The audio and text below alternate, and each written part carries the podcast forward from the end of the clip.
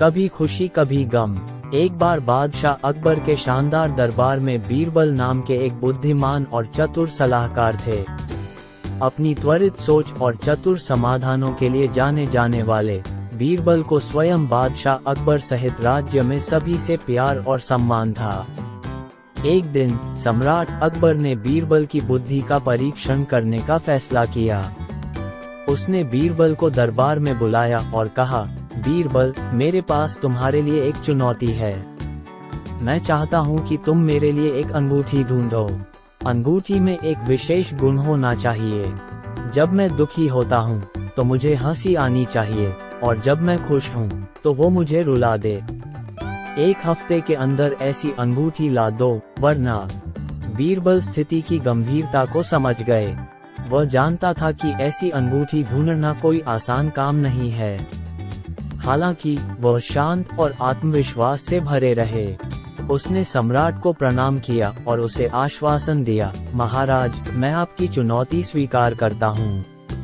मुझे वह अंगूठी मिल जाएगी जिसकी आपको तलाश है। फिर बीरबल असाधारण अंगूठी खोजने के लिए निकल पड़े।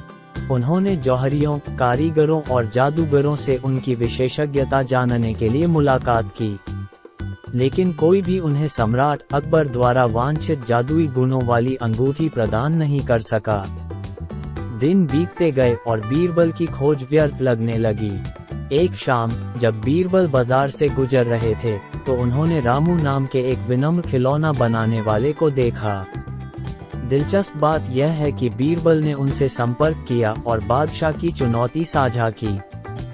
रामू ने ध्यान से सुना और मुस्कुराया। उन्होंने कहा, बीरबल, मेरे पास आपके लिए एक समाधान हो सकता है।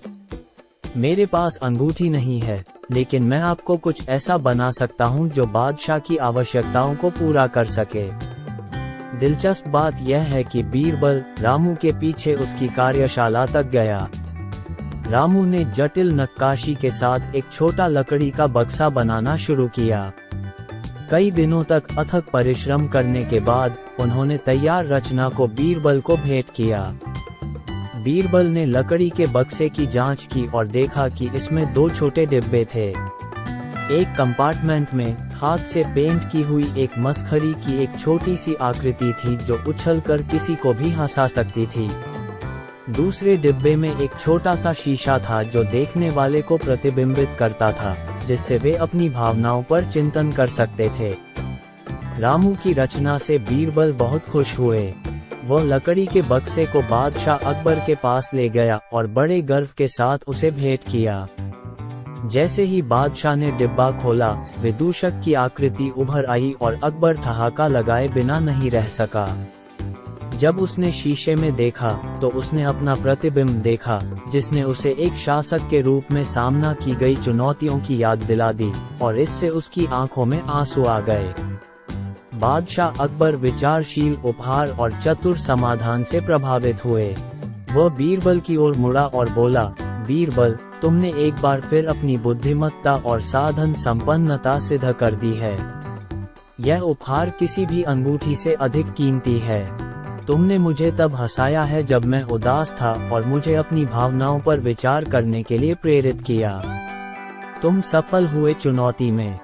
बीरबल ने बादशाह के सामने सिर झुकाया और जवाब दिया, महाराज, ये रामू जैसे लोगों की प्रतिभा है जो मुझे समाधान खोजने की अनुमति देती है। मैं राज्य का एक विनम्र सेवक हूँ। उस दिन से, रामू का लकड़ी का डिब्बा बादशाह अकबर के दरबार में एक पोषित वस्तु बन गया, जो सभी को हँसी और आत्मचिंतन के महत्व की याद दिलाता है। और इसलिए, बीरबल की बुद्धि और रामू की रचनात्मकता ने साम्राज्य में आनंद और ज्ञान लाया, एक ऐसी विरासत छोड़ी जिसे आने वाली पीढ़ियों के लिए याद किया जाएगा।